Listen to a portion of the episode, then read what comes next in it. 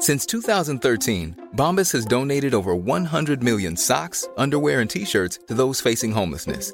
If we counted those on air, this ad would last over 1,157 days. But if we counted the time it takes to make a donation possible, it would take just a few clicks. Because every time you make a purchase, Bombas donates an item to someone who needs it. Go to bombas.com slash ACAST and use code ACAST for 20% off your first purchase. That's bombas.com slash ACAST, code ACAST. Le 16 juillet 2011, Tyler Hadley, 17 ans, organise une petite soirée improvisée chez lui. C'est bonne ambiance, tout le monde boit un petit coup et profite. À la base, la fête n'était pas du tout prévue, mais par chance ce soir-là, les parents de Tyler se sont absentés et lui ont laissé la maison. Ça, c'est pour la version officielle. La vraie raison de l'absence des parents de Tyler, c'est qu'il les a massacrés il y a quelques heures à coups de marteau et qu'il s'apprête à montrer les corps de ses parents à l'un de ses meilleurs amis avec qui il va prendre une photo juste après lui avoir montré la scène de crime. Pourquoi? Eh bien, disons que Tyler est un gamin un peu compliqué depuis son enfance. Bienvenue pour une nouvelle HVF.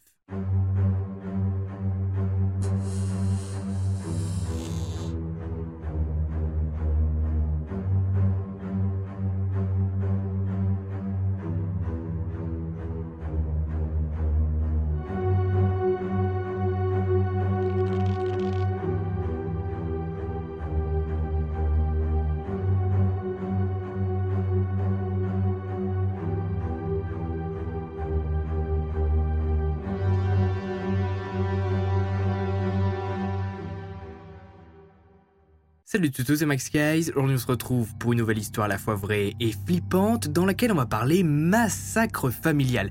Mais vous allez voir que l'affaire est un peu spéciale puisque, bon, bah, généralement, les coupables cherchent à se débarrasser des corps, voire à gagner du temps pour se forger un alibi. Mais là, pas du tout. Tyler va massacrer ses parents pour une raison que vous allez découvrir pendant cet HVF et organiser une grande fête chez lui en invitant bah, tous les ados du quartier. alors vous l'avez compris, mais il organise une fête sans s'être débarrassé de ses parents.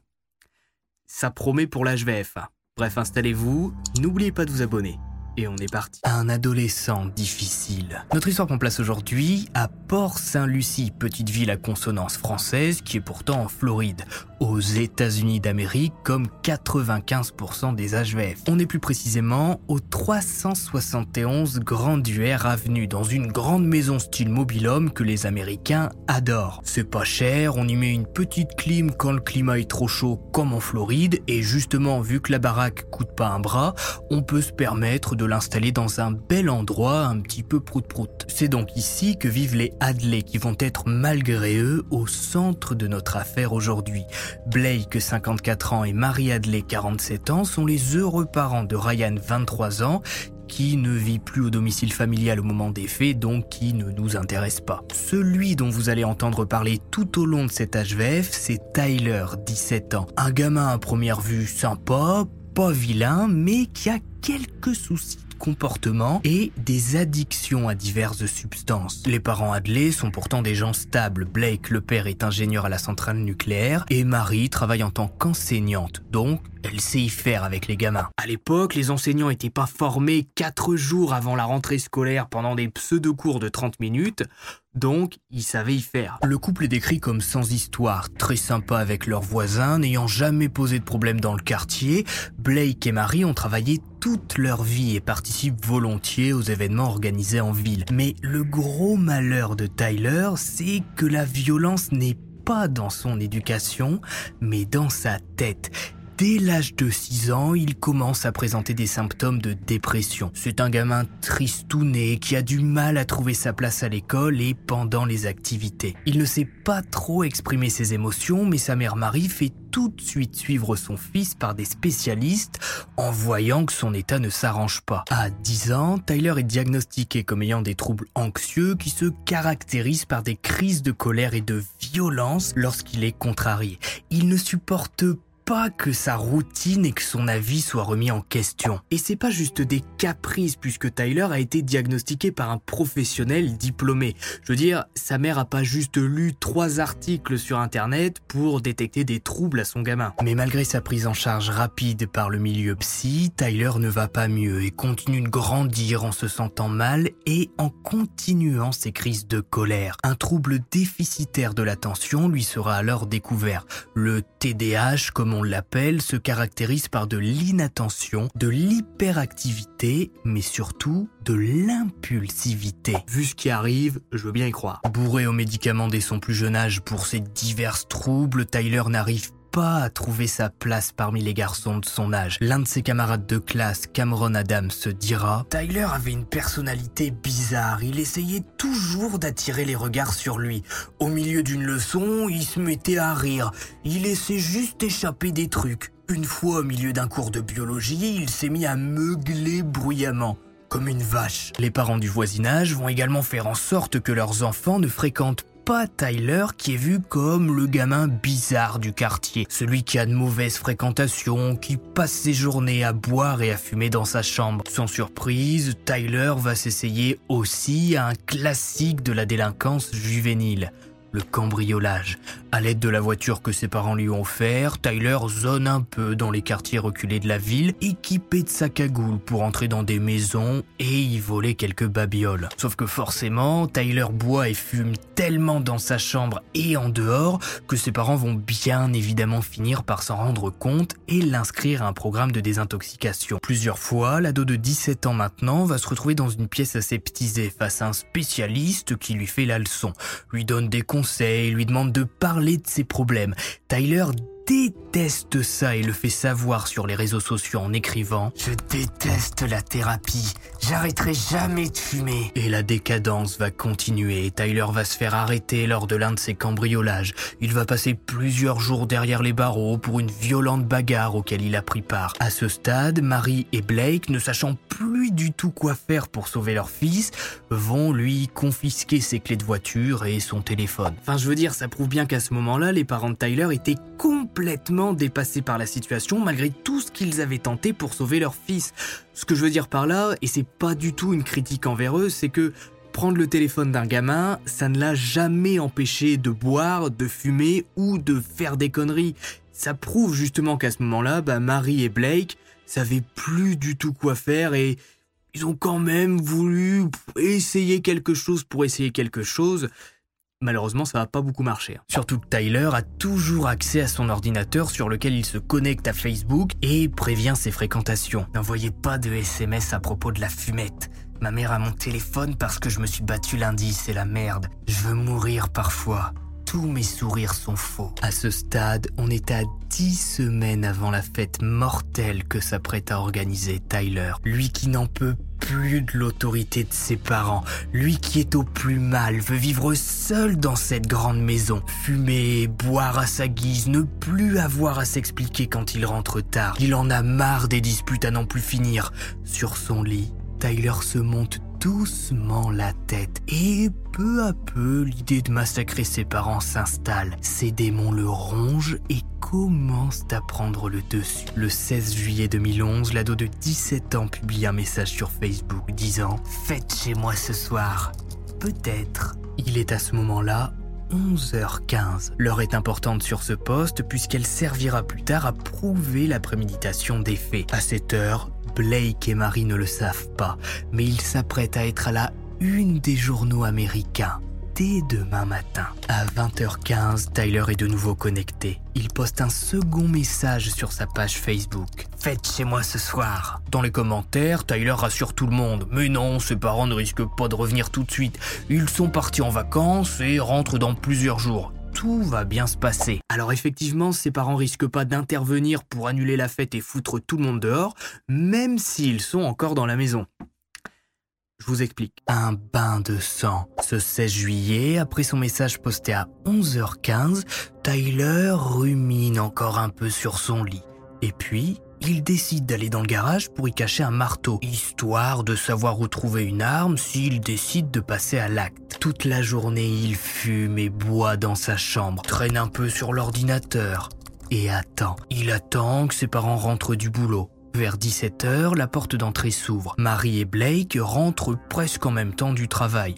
Chacun grignote un petit truc avant d'aller se reposer. Marie s'installe dans le bureau pour terminer deux trois trucs administratifs et Blake part faire une sieste dans la chambre. Pendant ce temps, Tyler avale des pilules d'ecstasy pour avoir le courage de passer à l'acte. Bon, je parle de courage, mais on se comprend. Hein. Attaquer ses parents par surprise à coups de marteau alors qu'ils ont 54 et 47 ans, c'est pas vraiment du courage.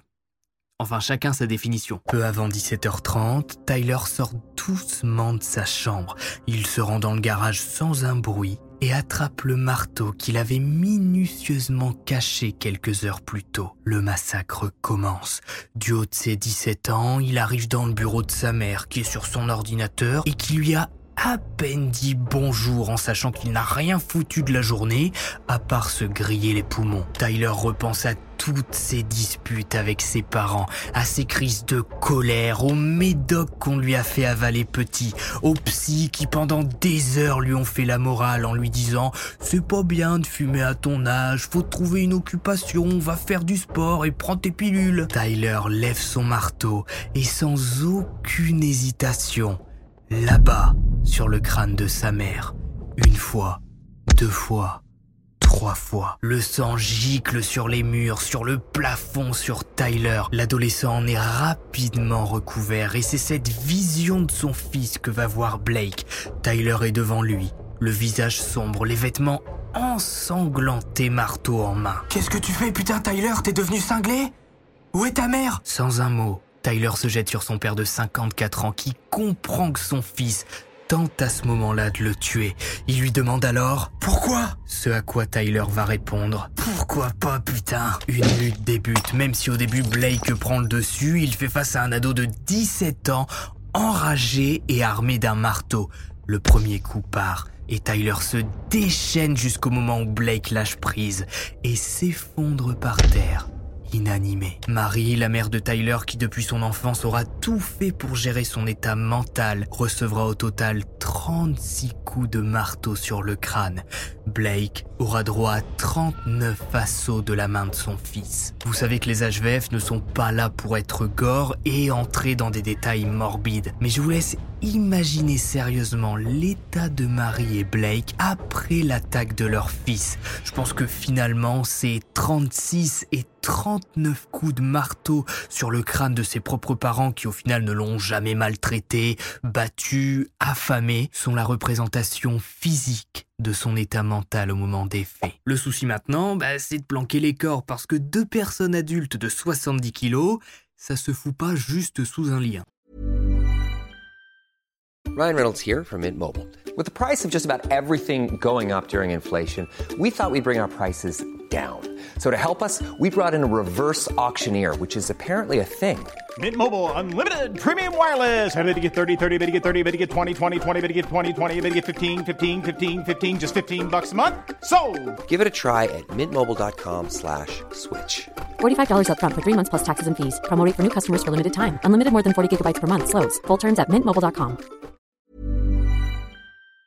N'ayant pas pensé à ce petit détail dans son plan macabre, Tyler va décider de simplement tirer ses parents par les pieds jusque dans leur chambre. Placés l'un à côté de l'autre, Marie et Blake vont recevoir sur eux un armada de bordel. Cartons, meubles, décorations, valises, sacs, couvertures, tout ce que Tyler trouve finit sur ses pauvres parents. Ensuite, il s'attaque au grand ménage avec un chiffon humide, il éponge comme il peut le sang qui s'est déversé partout pendant l'attaque. Après s'être nettoyé à son tour, Tyler, tout pimpant, se prend en photo bien coiffé et avec un t-shirt propre. Il va ensuite se rendre à un distributeur automatique pour sortir 5000 dollars en liquide grâce à la carte bancaire de ses parents. À 20h15, tout est prêt. Tyler poste son message. L'ado de 17 ans, plutôt que de se débarrasser du corps de ses parents qui sont enfouis dans leur propre chambre sous une montagne de bordel, décide d'organiser une fête. Alors attention, hein, je dis pas que j'aurais mieux géré la situation, j'ai jamais eu à m'occuper de deux corps adultes, le crâne fracassé dans ma propre maison.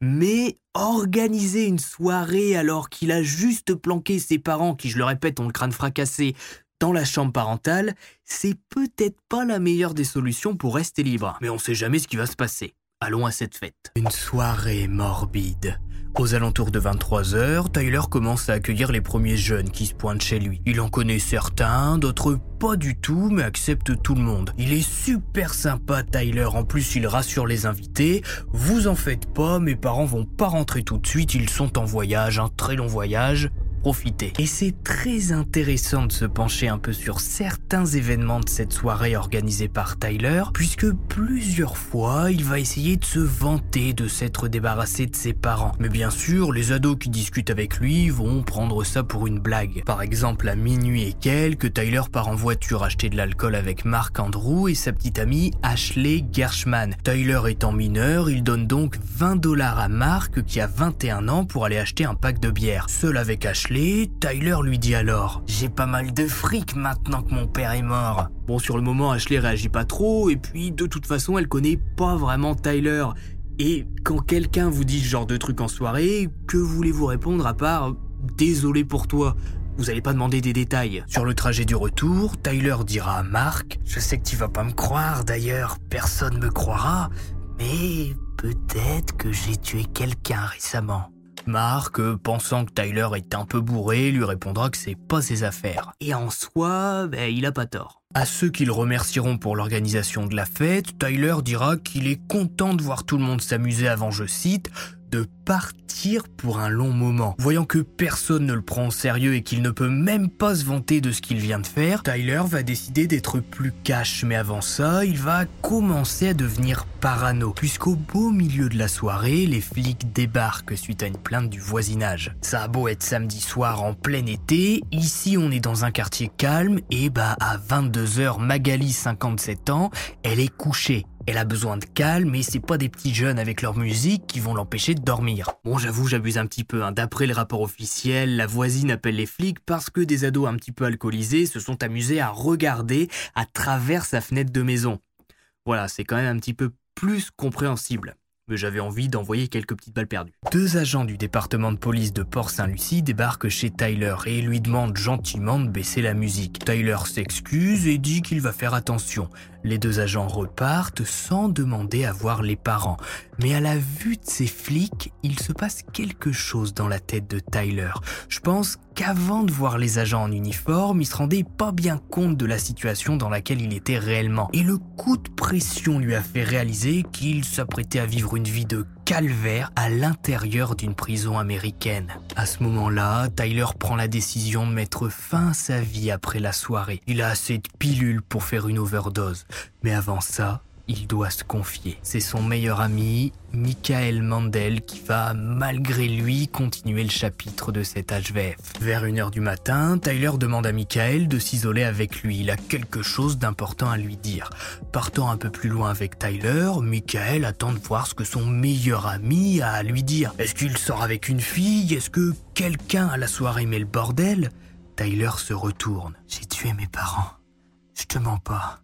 Regarde autour de toi. Tu peux voir des signes de leur présence ici. Michael regarde autour de lui et tout commence à s'enchaîner. Il voit dans l'allée de la maison le petit camion Toyota de Blake, la Ford de Marie, dans la maison, leurs chaussures sont là, les portefeuilles sont dans l'entrée. Les objets du quotidien que n'importe quelle personne a toujours sur lui sont encore présents dans la maison. Voyant que Michael commence à réaliser ce qu'il se passe, Tyler va décider de lui ouvrir la porte de chambre. L'ado s'approche. Devant lui, Michael ne comprend pas vraiment ce qu'il voit. Et puis, ses yeux se portent ce qui ressemble à une jambe ou un bras. En tout cas, c'est une partie de corps humain. Par réflexe, le meilleur ami de Tyler recule d'un pas. Tyler, de son côté, referme la porte à clé. Après sa confession, je pouvais pas y croire. C'était mon meilleur ami. Jamais je ne l'aurais suspecté de pouvoir faire une chose pareille. Il m'a dit, si tu regardes autour de toi, tu verras des signes. Et puis il m'a montré la chambre. En sortant, j'ai pourtant voulu prendre une photo avec lui.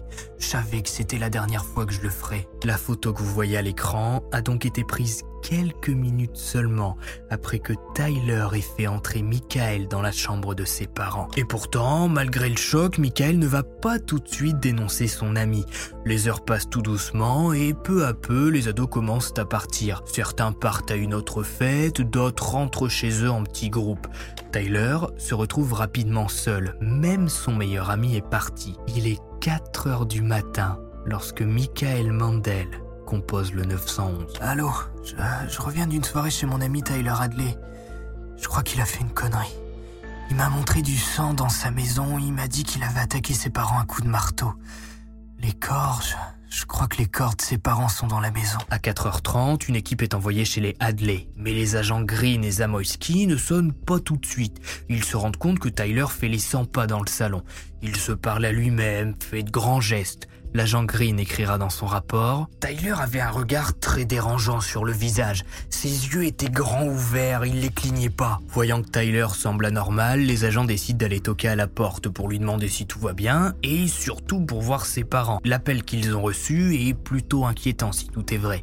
Tyler en trouve la porte mais refuse que les agents entrent à l'intérieur du domicile. L'ado a la rage, ça ne doit pas se terminer comme ça. Il veut se foutre en l'air avant que le double meurtre ne soit découvert. Maîtrisé et menotté, Tyler hurle encore plus fort. Putain, vous pouvez pas entrer là-dedans N'entrez pas, putain Les agents appellent du renfort et entrent dans la maison qui est dans un état classique après une fin de soirée. Bouteilles de bière, gobelets, crasse ici et là. Tyler n'a pas eu le temps de nettoyer avant leur venue. Arrivés devant la chambre parentale fermée à clé, Green et Zamoyski se mettent à forcer la serrure. Rapidement, la porte s'ouvre.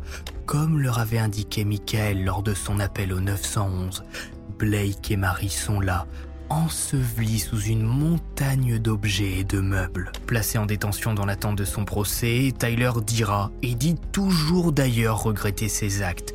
Il s'est exprimé dans une lettre adressée à sa famille, son frère Ryan et ses amis en disant Je vivais tout simplement ma vie comme un jeune normal de 17 ans. Et l'instant d'après, je me retrouve au cœur de la prison du comté de Saint-Lucie.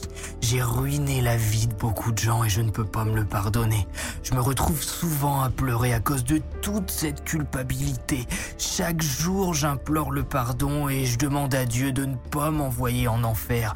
Je veux pas y aller. Le père Michael m'a dit que si je confesse mes péchés, que je me repens, Dieu me pardonnera tout. J'arrive pas à me débarrasser de toute cette culpabilité. Je suis extrêmement nerveux à l'idée d'être condamné à la prison à vie. Ça me déprime. Je sais que tout le monde pense que je suis un psychopathe, je suis vraiment désolé pour tout. J'ai prié tous les jours pour le pardon et pour obtenir une condamnation décente. Je devrais en avoir une puisque c'est ma première infraction. Je me sens mal pour mon frère Ryan, pour la souffrance que j'ai causée. Je pardonne Michael de m'avoir dénoncé. Il a sûrement empêché que je me foute en l'air, même si je suis en prison à cause de lui. Bien évidemment, vous en doutez, malgré ses larmes et sa lettre, la famille de Tyler, dont son frère Ryan, ne l'ont absolument jamais pardonné d'avoir massacré ses parents. Et ça se comprend plus que tout, si Blake et Marie avaient été de mauvais parents, qui, je le répète, battaient leurs enfants par exemple, les affamaient, leur faisaient vivre une vie d'enfer, l'opinion publique aurait pu comprendre le geste de Tyler. Mais là, malheureusement pour lui, ses parents étaient des gens très bien qui se sont toujours occupés de sa santé et qui ont tout fait pour l'aider à s'en sortir. Le 20 mars 2014, Tyler Hadley est condamné à une peine de prison à vie. Il échappe de peu à la peine de mort instaurée en Floride car mineur au moment des faits. En prison, parole de détenu, Tyler se serait vanté plusieurs fois du double meurtre de ses parents, disant qu'il avait tout planifié dès le moment où son frère aîné était parti de la maison. On raconte qu'il est surnommé par ses co-détenus l'homme marteau, certainement à cause de l'arme utilisée au moment des faits, hein, faut pas avoir fait maths sup pour le deviner, mais c'est surtout un jeu de mots puisque Tyler est pris pour un cinglé qui pensait vraiment s'en sortir après avoir massacré ses parents et avoir organisé une fête sur les lieux du crime. Michael, l'ancien meilleur ami de Tyler, s'est exprimé en 2014 en disant avoir été traumatisé par cette affaire. J'imagine quand même assez facilement que Michael, à la vue de la jambe inerte de la mère de Tyler, a été traumatisé. Finalement, après les faits, Tyler ne s'est jamais vraiment expliqué sur pourquoi il en était venu à commettre un tel acte. Tout ce que l'on sait, eh ben, je vous l'ai dit dans cet HVF. Il allait mal, avait certainement des problèmes mentaux qui n'ont peut-être pas été bien cernés au moment des faits ou qui se sont développés trop rapidement pour être pris en charge à temps. Et les médicaments, couplés à l'alcool et à la fumette, n'ont pas eu l'effet escompté. Tristement, c'est ainsi que se termine l'histoire de Blake et Mary Hadley, massacrés à coups de marteau par leur fils de 17 ans. Si vous avez regardé stage jusqu'au bout, mettez Tyler en commentaire et surtout dites-moi si vous pensez que le massacre aurait pu être évité, si par exemple Tyler avait vu d'autres experts psychiatriques qui lui avaient donné un autre traitement et peut-être même qu'il l'avait enfermé dans un centre de désintoxication pour adolescents. Ou alors est-ce que vous pensez que le cas Tyler était de toute façon peine perdue et que quoi qu'il arrive un jour ou l'autre, il aurait pété un plomb et il aurait massacré ses parents ou quelqu'un d'autre à coup de marteau? Bref, c'est Max Guys, n'oubliez pas le pouce bleu de vous abonner. On se retrouve sur Twitter et Instagram, j'y suis très actif, surtout les semaines où il n'y a pas d'HVF exceptionnellement, je mets toujours un petit message, une petite story pour vous prévenir et puis ça évite que vous attendiez pour rien.